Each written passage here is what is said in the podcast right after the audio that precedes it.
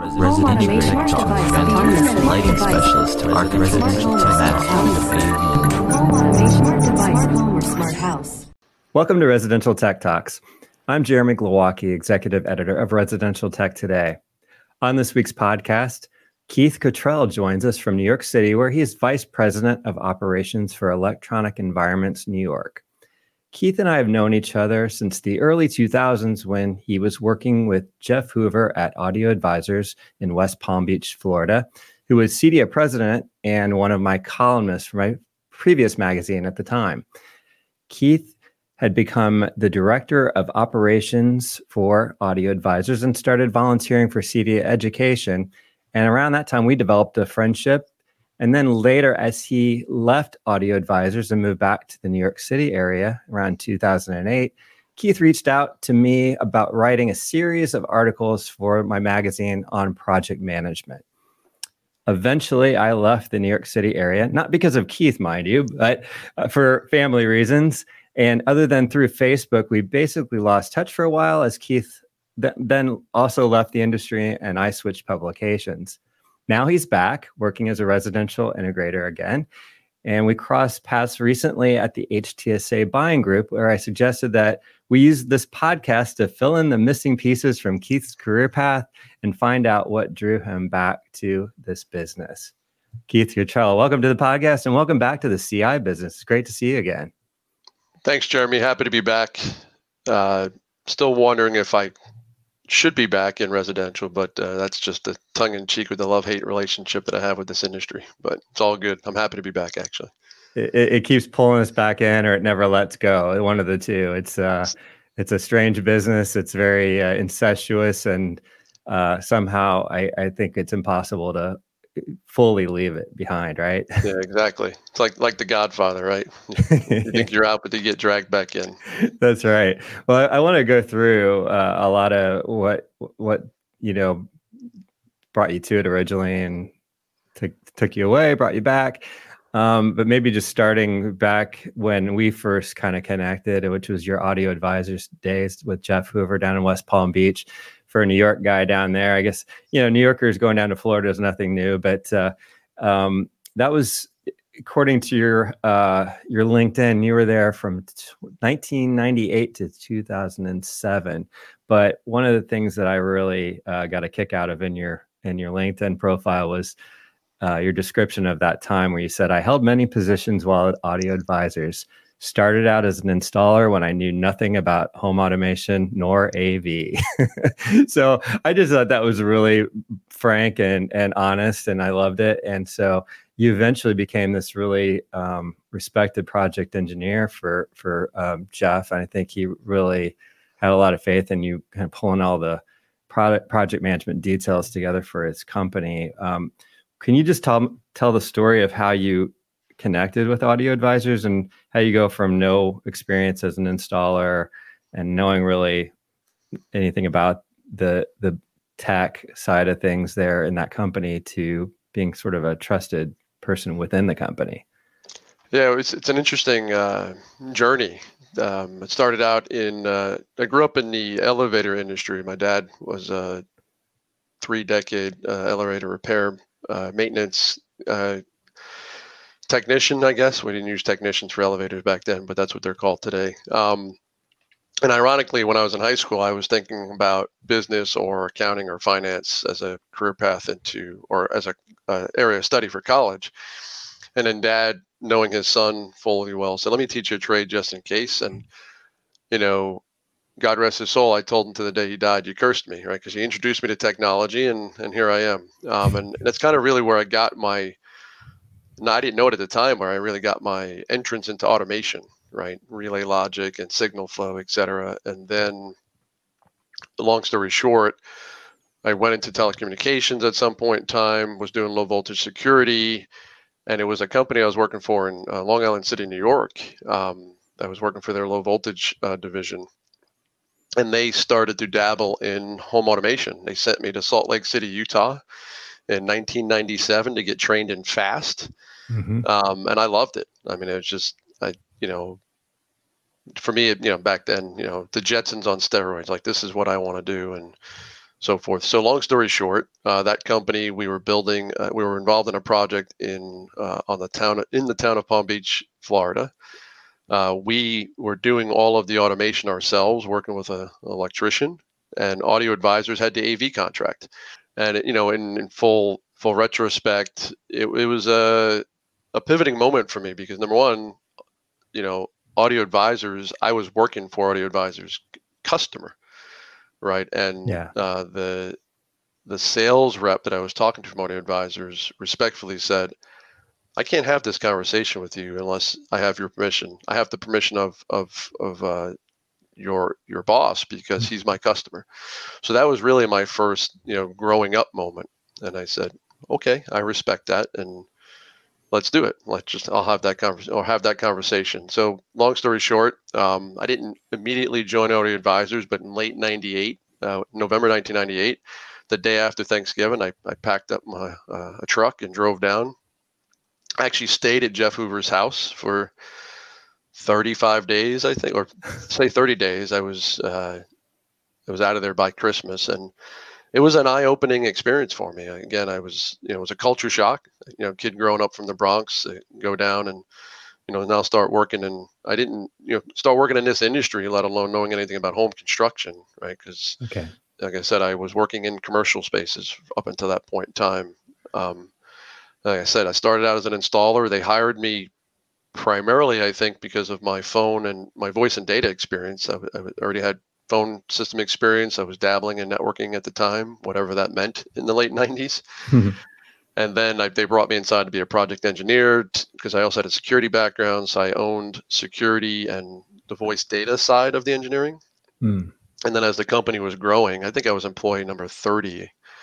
And then at the end of the, by the time I left Jeff, we were over 70 employees, right? So I, we went through many stages of growth. I think I even say this in my LinkedIn profile I was one of the first project managers because at the time, project engineers owned the engineering plus the, the management of the projects, working with lead technicians, et cetera, and sometimes tag teaming the, the engineering and project management. And as we get bigger, we realized we needed dedicated project managers. And then my first um, management position was all of the PMs started reporting to me, which led to me being director of operations. I was director of system design at one point in time, and I think my last title was director of continuous improvement right? And the only con- only thing continuous about audio advisors or the industry is change, right? Right. So, um, so helping Jeff through the, the various stages of the growth that you know we were um, we were on fire, right? Like the rest of the industry back then, and Jeff was already uh, knee deep into his um, volunteerism with CEDIA. He was on the board of directors, started the Home Networking Council, became vice president, and eventually CEDIA uh, president, and then you know, I got sucked into the volunteer engine myself um, as, as one of the first deans of, of the project management school for CEDIA University. And it, that, for me, that volunteerism really helped me understand the, the depth and breadth of this industry and the opportunities and, and really also help bring back some great ideas in terms of helping us with our growing pains at the time. And I loved it. And that's ultimately what drew me back in after my, you know, I think it was a nine year hiatus before coming back to the industry two, almost two years ago now. Well, you and I, um, I, I, remember fondly had a, a dinner when you were in town working at CEDIA headquarters, doing some some education, uh, planning, probably uh, maybe even teaching some classes.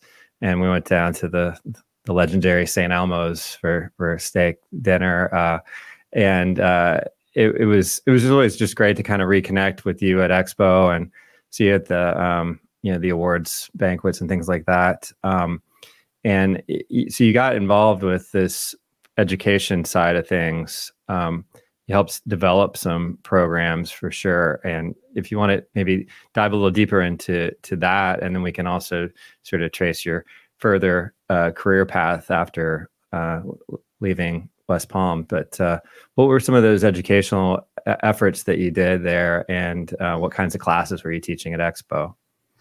Yeah, it was an interesting journey. Um, so here I am, a naive, uh, you know, still relatively young in the industry, sitting in a room with seasoned veterans with decades of experience and and trying to figure out exactly you know how do i fit in and, and how do I find my voice? And it really helped develop me personally and professionally. Um, so when when the CEDIA University concept was was founded or born, if you will, in 2002, 20 years ago, um, it was under the leadership and guidance of Todd Adams and Kenny Smith.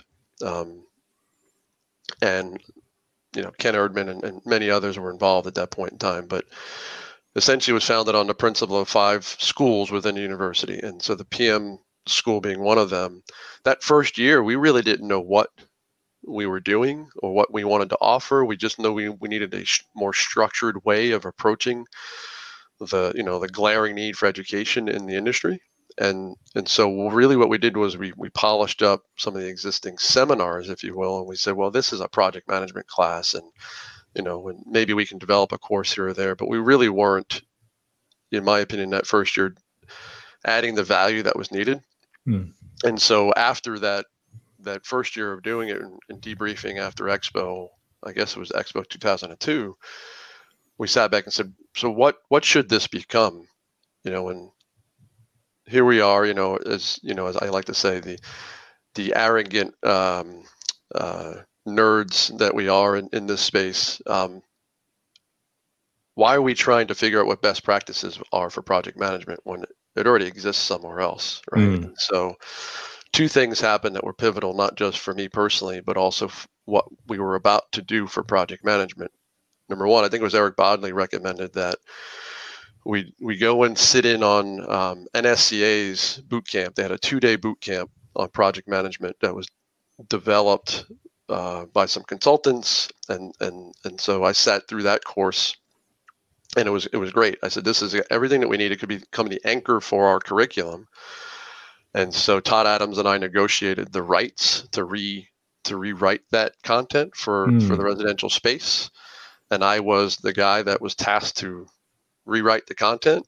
And I kept asking, because you know, at that point in time, I had no teaching experience. I hadn't even taught my first year. And I said, who's going to teach this this boot camp? And and Margaret Sheehan and others at times said, just keep doing what you're doing, keep your head down. We'll figure that out at the end. And I think it was like 30 days before Expo. They said, by the way, you're going to do this. I said, what? and I hadn't even taught a 90 day seminar at that point in time. You want me to be the anchor for a two day boot camp. Don't worry, we'll bring in um, a few others to help you. I think Eric Bodley was was one of the instructors. I can't remember who the third one was, but I was a wreck. I mean, I was a I was panicking and and uh, didn't sleep very well the night before of that uh, you know launch, if you will. And within like 30 minutes, and like I had found myself. Like this is what I want to do, right? And and that's still the retirement vision, right? Is you know whenever that comes, is I want to teach and write and and train, you know, when I slow down in life. But that was very a very fulfilling um, discovery for me, and and it led to then discovering, you know, as we continue to dive into what are the best practices. In my research, I, I stumbled upon the Project Management Institute. Hmm. Um, and that's when I realized that there's already certification in place. At the time, there was only really one certification that the PMI was offering, which was the PMP or Project Management Professional. So in I think it was 2004. Um, I went down that journey, uh, you know, for, for audio advisors and for myself. Um, it was the, one of the hardest exams I'd ever taken, and then you know I, I, passed it obviously, and then I I brought that philosophy into uh, the CEDIA University concept as the foundation. You know, if you think about the university concept of 100 to 400 level courses, you know, I didn't. We didn't really need to write any of the 100 level courses if we we could, you know, kind of mirror or somehow figure out how to pass on the fundamental knowledge that the PMI, um, you know, um, has was already generating, right, mm-hmm. or had, had already generated, developed, and so that became sort of the the backbone, if you will, of, of the project management university uh, or school within the university, and others like uh, Jim Goss and um, Joe Wallace and uh, Dean Callis, you know, we all Aaron Carmack. I'm just you know the names are coming up. Um, we just you know we just kept building on that content, and as we got into the three 400 level courses, we would just you know the art of home theater with you know managing a home theater project with the with the whole fundamentals of what is a project and, and what does it mean to deliver a project and i've always said you know that the pmi philosophy is is really about is an abstract way of thinking about projects, but that's really what it is. It's about creating that mindset of what is a project, right? It's supposed to be temporary, despite what our industry thinks. Um, you know, and, and they're they're unique aspects of it. And then what does it mean about, you know, as as I've evolved in my project management thinking, it's more than just what the project manager does. It's what does the department manager do? What does the organization do to, to enable success, et cetera. But beyond the project management classes that I was helping write, I was teaching some of those courses. I started doing some customer relation classes as well, and I think I I even um, tag team a few classes with Jocelyn Stover on the business side as we started to see unique or or similarities between business and PM content, customer relations, and so forth. So it was a it was a you know professionally speaking that 10 year period um, before I left the industry, CEDIA really helped me figure out who I wanted to become. And remember, I got into this industry industry because I loved PHAST, right? It's mm-hmm. not even a product anymore. And it was the automation side and the technology. And I was a really good programmer mm. at one point, and I was going to go down that path for for uh, for Jeff and Audio Advisors. And I I said, you know what? This is my niche. You know, I'm really good at at, at operations and project management, and it's, it's kind of the, the career took off from there. Really, when I had that epiphany, I still you know think back to that decision you know, of programming versus, you know, management there are most days I say I should have stayed in programming, but you know, but it is what it is, right? It's just the art of met, you know the, the trials and tribulations of being a, a, manager and a business leader. It's it's daunting, but so is delivering projects in our industry, right? So I think it's interesting. You, you point out the thing that that we see so often, where we think that the CI business is just unique and there's no other no other business like it, which is complete nonsense. And that you figured out that there's this general sort of school of project management, this institute that exists, and um, and yet, as much as I agree that there are broader business uh, techniques and things that apply to our industry that should be kept in mind at all times, the idea of what a general project is without it being linked to our industry, the PMI model, this uh, abstract concept of the project, it still kind of blows my mind a little bit to think about going into this thing and just learning this general top topic of project management and then making it apply to what you do specific to the custom integrator industry. So did you f- feel it right away like when you went to the institute like oh this does apply to us. This is exactly what we need to do? Or was uh, it like well our industry is kind of different. I don't know if this is always going to work um, again, I was still relatively wet behind the ears, right? So instinctively, instinctively, um, my gut told me this is what we needed, right? Okay. And, yeah. Yeah. And when I brought it back to you know my peers in CEDIA University and and to Todd, uh, who was still running uh, CEDIA University at the time uh, for Expo specifically, it just it started to click, and you know okay. we we had um, you know board members in uh, many of our uh, think tank sessions and it just just was a natural sense because we were i wouldn't say we were desperate but we were desperate for for content right, right. we needed to really understand like what is it that we're trying to to create here? And it you know the the difficulty factor of of what CEDIA University even still today for for CEDIA is that you know there's such a wide array of um, organizational size and structure. Yeah right? And so what you know, what is a best practice for our industry when you've got five man companies and mm-hmm. 70 to 100 man companies, right? And it's but at the end of the day, the, the principles are still the same, right? I mean, if you if you ever read the the book, you know, the E Myth by Michael Gerber, you got to sell, you got to deliver, and you got to you know have the the administrative you know backbone to make sure that you're collecting invoicing et cetera paying people but it, it just boils down to that that grassroots and, and not overcomplicating things. And so I would say probably a year into blending the the PMI philosophy into the curriculum, it really started to make sense. Um, like we were on to something. Um, it wasn't a popular opinion because there were many people who who who would think you know this doesn't apply to us you know mm-hmm. we're a much different industry our, our projects are different what, what what makes them so different besides the clients and the technology right it's no different than what it it guys are doing or commercial av guys are doing and and so a project is a project is a project at the end of the day. There are very unique aspects to the projects that we deal with, but at the fundamental grassroots level, it's just a project. Well, after the break, we will continue our conversation with Keith Cottrell. Do you want superior smart home automation at a great value? Shelly Wi Fi relays by Allterco Robotics cover DC to line voltage, allowing you to control lights, outlets, appliances, garage doors, pumps, and much more. There are Shelly sensors and power measurement devices to help you measure temperature, humidity, lux, or motion, and electrical consumption from single wire to three phase with neutral.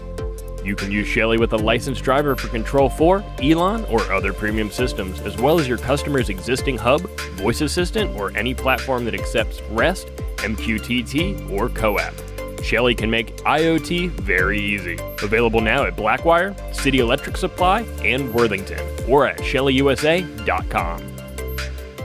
Welcome back. I'm talking with Keith Cottrell, the Vice President of Operations at Electronic Environments New York. And Keith, uh, what you did with that education with PMI is kind of the foundation of your series of columns that you did for residential systems. Am I correct in remembering that that you kind of use some of those principles and how they apply to the industry as your uh, basis for that?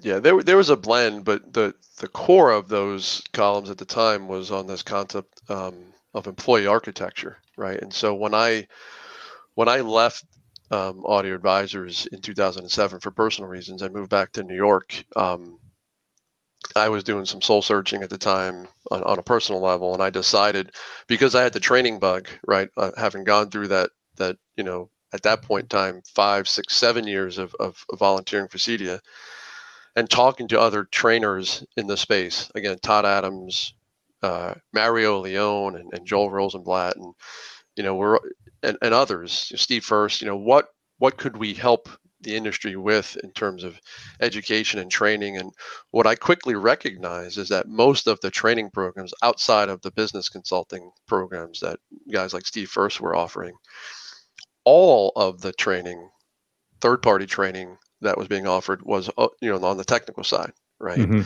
And I think most organizations in any any industry go there first because it's the X's and O's of, of, of delivering whatever the products and services you are, but you overlook the the professional development side and, and creating well-rounded individuals, you know, and you know, back then we would take, you know, the best lead technicians and turn them into project managers because we had we had no other depth, had no other pool of talent to dive into. But it failed more times than not because a good lead technician is good because he's focused right? But now you now you bring them over to project management it's you know the people skills the financial skills it's the you know you have to be a pseudo general manager because you're you got to speak multiple language the finance the client the architect right? And so the professional development side and, and I, rec- I recognize this through the CEDIA University um, um, journey as well. It's you know we were missing a, a little bit there in terms of what does it mean to develop individuals you know employee intelligence and communication skills time management skills and and other you know similar type workshops? So that was really the essence of the of the uh, the columns that i started to write with a blend towards the project management as well kind of putting my spin on it. And so i you know i went into that consultant journey um, myself for a while and um, i think I formed my my corporation in you know early 2008, and it was really Expo 2007 that, that really gave me clarity. Um, I'd already left Jeff. I, I was you know unemployed for for you know the latter half of 2007 out of out of choice. Mm-hmm. I, you know, I was talking to some manufacturers in the space, and um, so long story short, it was conversations that I had at Expo 2007 that really gave me the aha moment of what I wanted to make a run at becoming a trainer, and, and I was doing freelance project management. Um, I was helping Todd Adams with with some of the things that he was doing with DI Partner, um, and but within a month or two of founding my my corporation, the recession hit in 2008.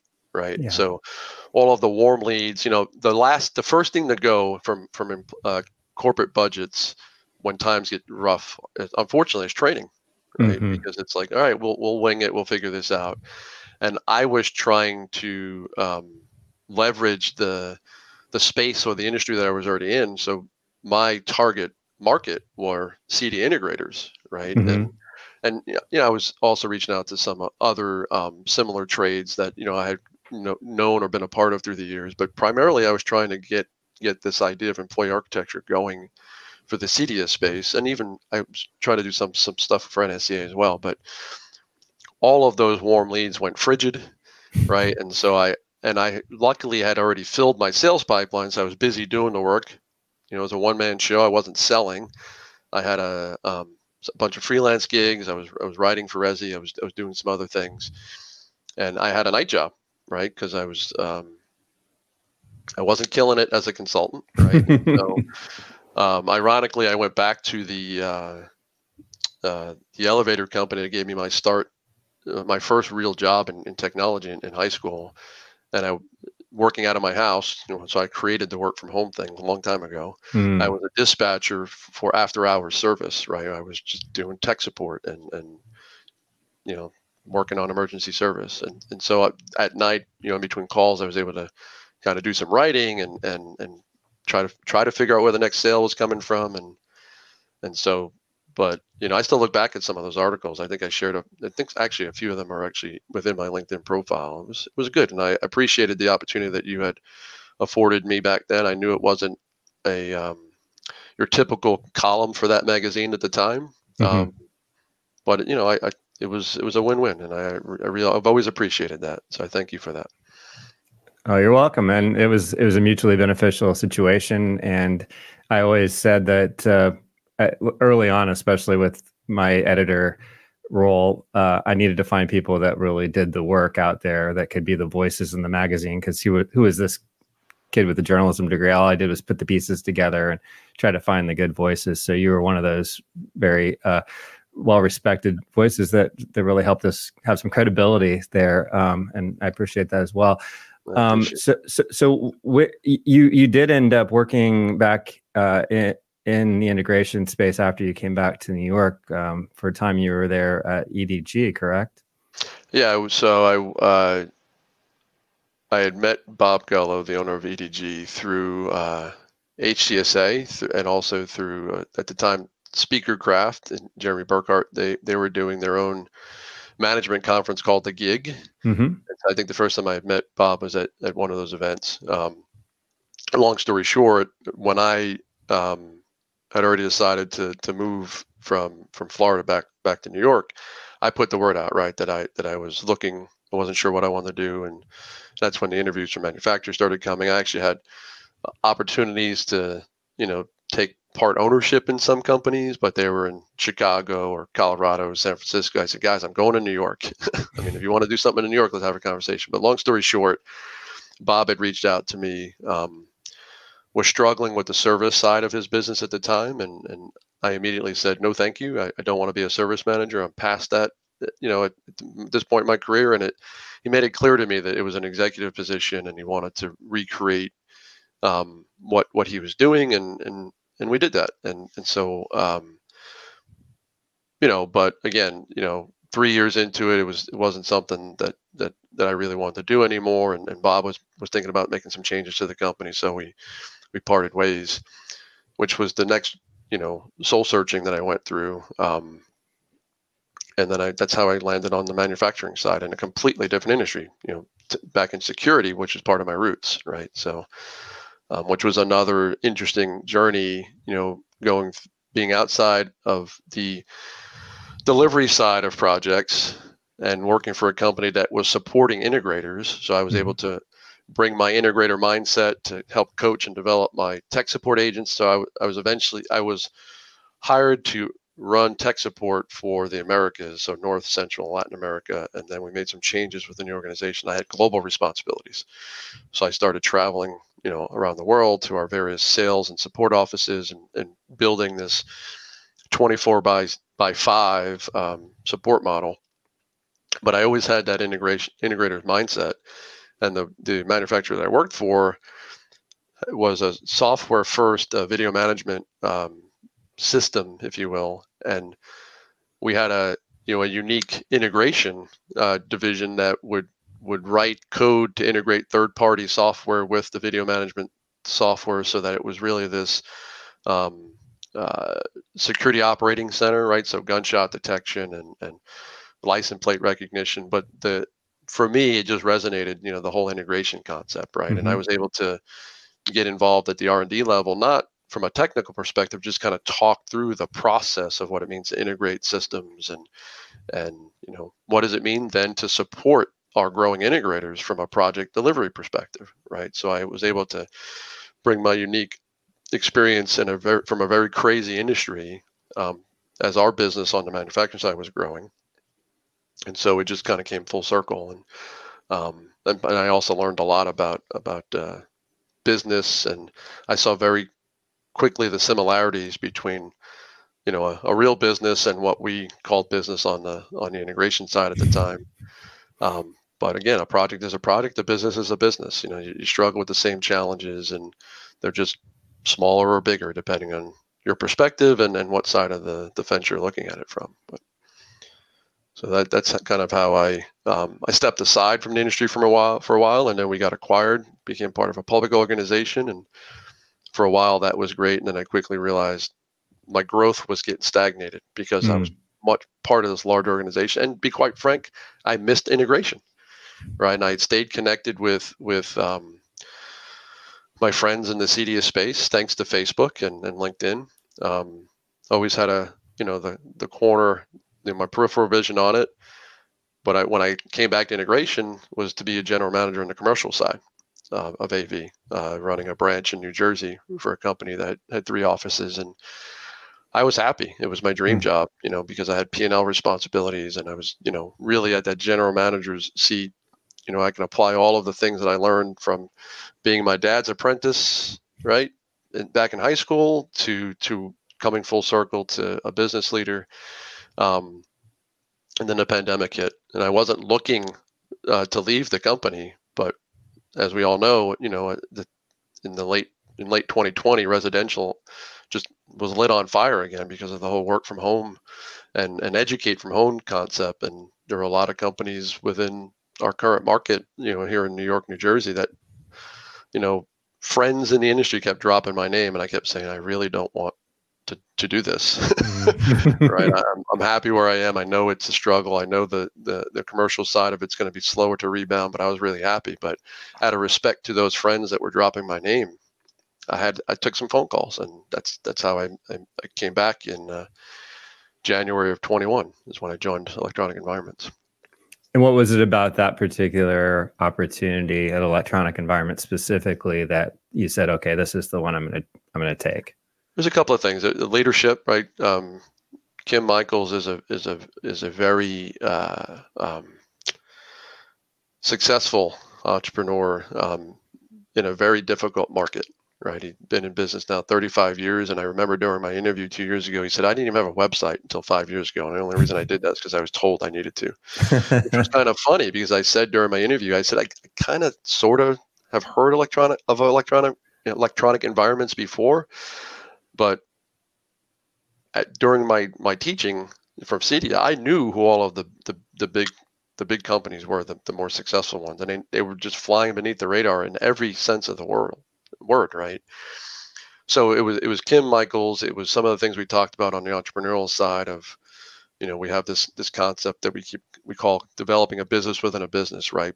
You're in you're in business 35 years, and you know those that are getting started today never really looked far enough ahead to understand what the service model needs to be when you're in business that long, especially with the size of the projects that folks like electronic environments, you know, get into and EDG audio advisors and some of the other bigger players, service becomes a really, really big thing. Yeah. And um, that was the essence of what I tried to help Bob with and took a lot of, of learning there in terms of figuring out what works, what doesn't work. Our clientele is demanding, right? And so it's not just about, you know, the, the break fix support, you know, but it's about customer service and customer relations and, and, you know, carrying forth the brand that the company needs to be on, on the service model from technicians to the folks answering the phones and you know and the nuances of invoicing right and how quickly you answer the phone. And but then there's the other side to it is you know again if you're successful enough to stay in business for three plus decades and you've done the right thing by your clients through that that point in time at some point maybe three or four times in that three, you know, three plus decade uh, time span, they need to upgrade their technology. Yeah. Right. And and one of the things that we as an industry struggle with is that we're very reactive to that. Right. We wait till it breaks or we wait till they call us and say, Hey, I heard about this new, you know, widget, right? I want that new 4K TV. Then we go in there and we just give them a 4K TV instead of actually pausing and saying, let's look at this as an opportunity to I'm sure their lifestyle has changed, right? Mm-hmm. Sure, they're you know maybe they're empty nesters now, and, and they're probably not only not using 80% of the technology you gave them 10, 20 years ago. So this business within a business concept really appealed to the entrepreneur in me. Um, mm-hmm. To try to build this small to medium integration company within this larger umbrella, right? Um, okay.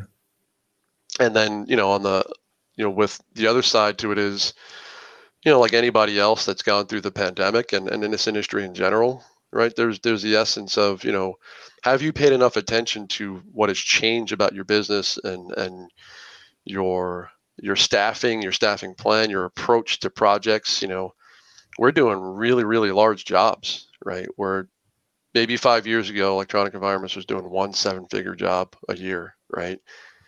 I've got six or seven in my pipeline right now, right? And they all seem to hit at the same time, like every other project, right, that, that you deal with. So there was that appeal to helping um, right size the organization, not from the standpoint of, of staffing, although there's you know there's that aspect of it in terms of balancing talent and so forth and trying to be all things to all people, but what's the approach that's needed to to really deal with these these large complex projects that go on for years, right? And we dabbled in some of those types of projects when I was with Jeff. Mm-hmm. We actually had a special projects division um, that was just focused on those types of projects. But now it's mainstream, right? It's just kind of part of our what we call our main track business, and we got to navigate through that. And as the the larger projects get larger, the threshold for what is considered a small fast track project gets larger, mm. and then it creates this bigger gray area in between of the medium Right? What's medium for us is, is really large for for an integrated that's gets, just getting started. So, you know, I'm, I'm you know, kind of harnessing all everything that I've learned through the this 25 plus actually wow 35 plus year journey in in technology.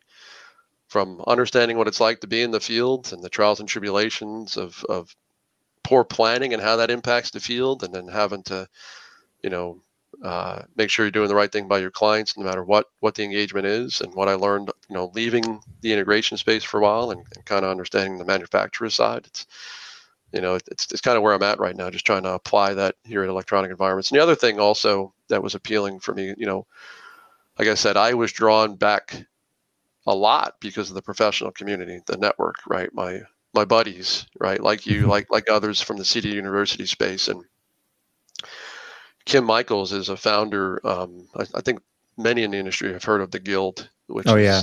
um, there's 14 similar companies from across the country, right? The best of the best, as, as we like to say arrogantly, but you know, it's it's it's a it's a it's a network of like-minded companies that are struggling and or succeeding in the same areas, and and so part of that aspect of being part of an even tighter community right for for brainstorming and and mind share and you know I, I just love that stuff. I eat it up right? I put me in a room with with five consultants and i'll be there for a week right? And i might know half of what they're talking about but i just want to see and hear and whether it's validation or or just learning something new I, am going to shut up and listen although you probably can't see that right now at the end of the day I, I love it right? And so yeah. that you know coupled with who who electronic environments is and wants to become um, this the entrepreneurial side, the helping develop uh, not just uh, people but also emerging leaders. Right. You know, mm-hmm. I'm at the point now where I can coach and guide and, and, and, help folks that are new to management or supervisory roles to what does it mean to make that pivot. And so it's a combination of things. Um, but like the Godfather, I got you know got dragged right back in and it, it, took a lot for me to make the decision because I was ha- like I said I was happy I, I, had what I considered my dream job, but the writing was on the wall. And unfortunately, for my former colleagues, six months after I joined Electronic Environments, that company that I left got acquired. So, mm. you know, I must have you know it's just the the nature of the the cycles. You know, there's some common common themes here, right? About growing pains and and and mergers and acquisitions and just the the you know the the trials and tribulations of life, whether it's personal or professional. So here I am. Well, I think it's interesting that all through these experiences that you never really sought, sought out to be an owner of your own company. That you you did see yourself as more of the the guy that gets things done um, within the company, maybe um, on that management side, knowing knowing who you are as a with your skill set, maybe, and understanding that everyone has their you know, you want a career path, but you also don't want to go into an area where it's just a personality conflict with who you are in your leadership style or your ability to, you know, think clearly through something. So is that what it is? You just really know who you are and you know that you're you're not the owner. You don't want to have that full responsibility. You want to have the the level just below that perhaps. Um the desire is there. Um I it's, uh, you know, capital obviously is is a is a big thing. Right. It it is the responsibility of, of you know, it's not just your family at that point in time. There's multiple families to feed, whether it's you know three of you or or a hundred of you. Um, you know, I, I envision myself, you know, maybe you know a, a fractional COO or CEO when I go into retirement, right? You know, but I you know I'm only 50, so I, you know I got some time there, but um, in fact, you know, it's funny. Uh, I mentioned, you know, interviewing with a bunch of manufacturers when I left Jeff. I, you know, when Jeremy Burkhardt was still at Speakercraft, I came very close to going to work for him, mm. and he asked me the exact same question. He goes, "When are you going to step up and own it?"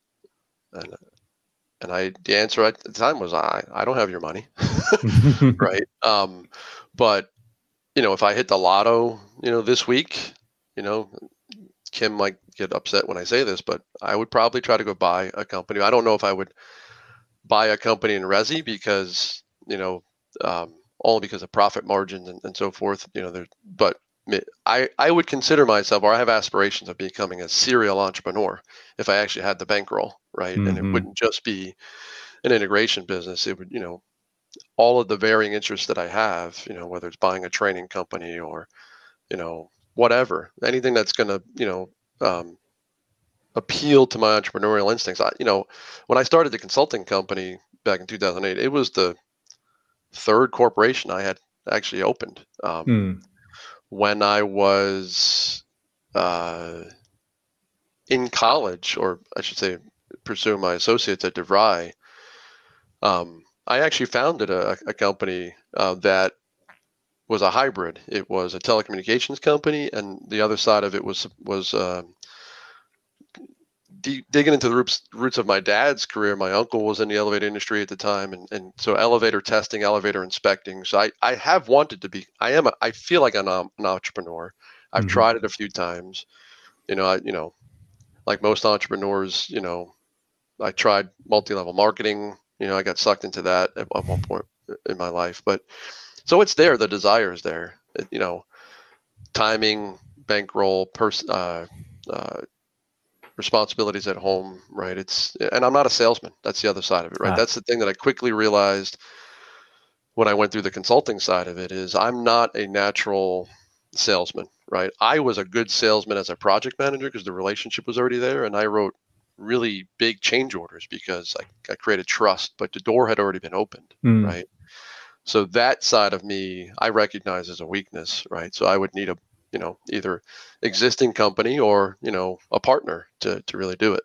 Um, but here I am, right? It, it's it's a, it's a capital capital and timing of life more than anything else. But I have tried.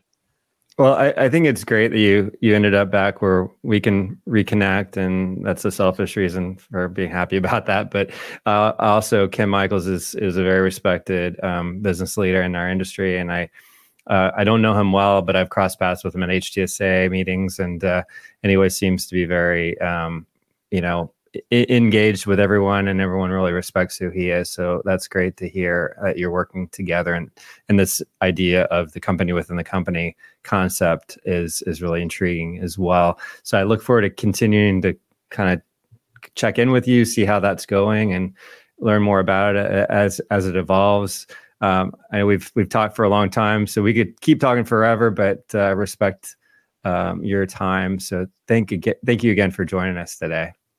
It's been fun. I really appreciate you um, connecting, and it, it's amazing what happens over over lunch, right? and, and just, just, reconnecting. So I, I appreciate again, once again, the opportunity to to share share what's on my mind. Keith Cottrell is Vice President of Operations at Electronic Environments New York. You can learn more about his company at eeny.net and track down Keith personally on LinkedIn. That wraps up today's show. If you're new to Residential Tech Talks, please subscribe to the weekly podcast on your preferred platform and consider rating or reviewing us on Apple Podcasts or Spotify. Also, check out all the latest residential tech news at the magazine's website, restechtoday.com, where you can also subscribe to the print or digital magazine and to our Tuesday and Friday email newsletters. Until next time, please stay safe, stay inspired, and let us know if you have a great story to tell. Residential Talk, lighting specialist to residential automation device, home or smart house.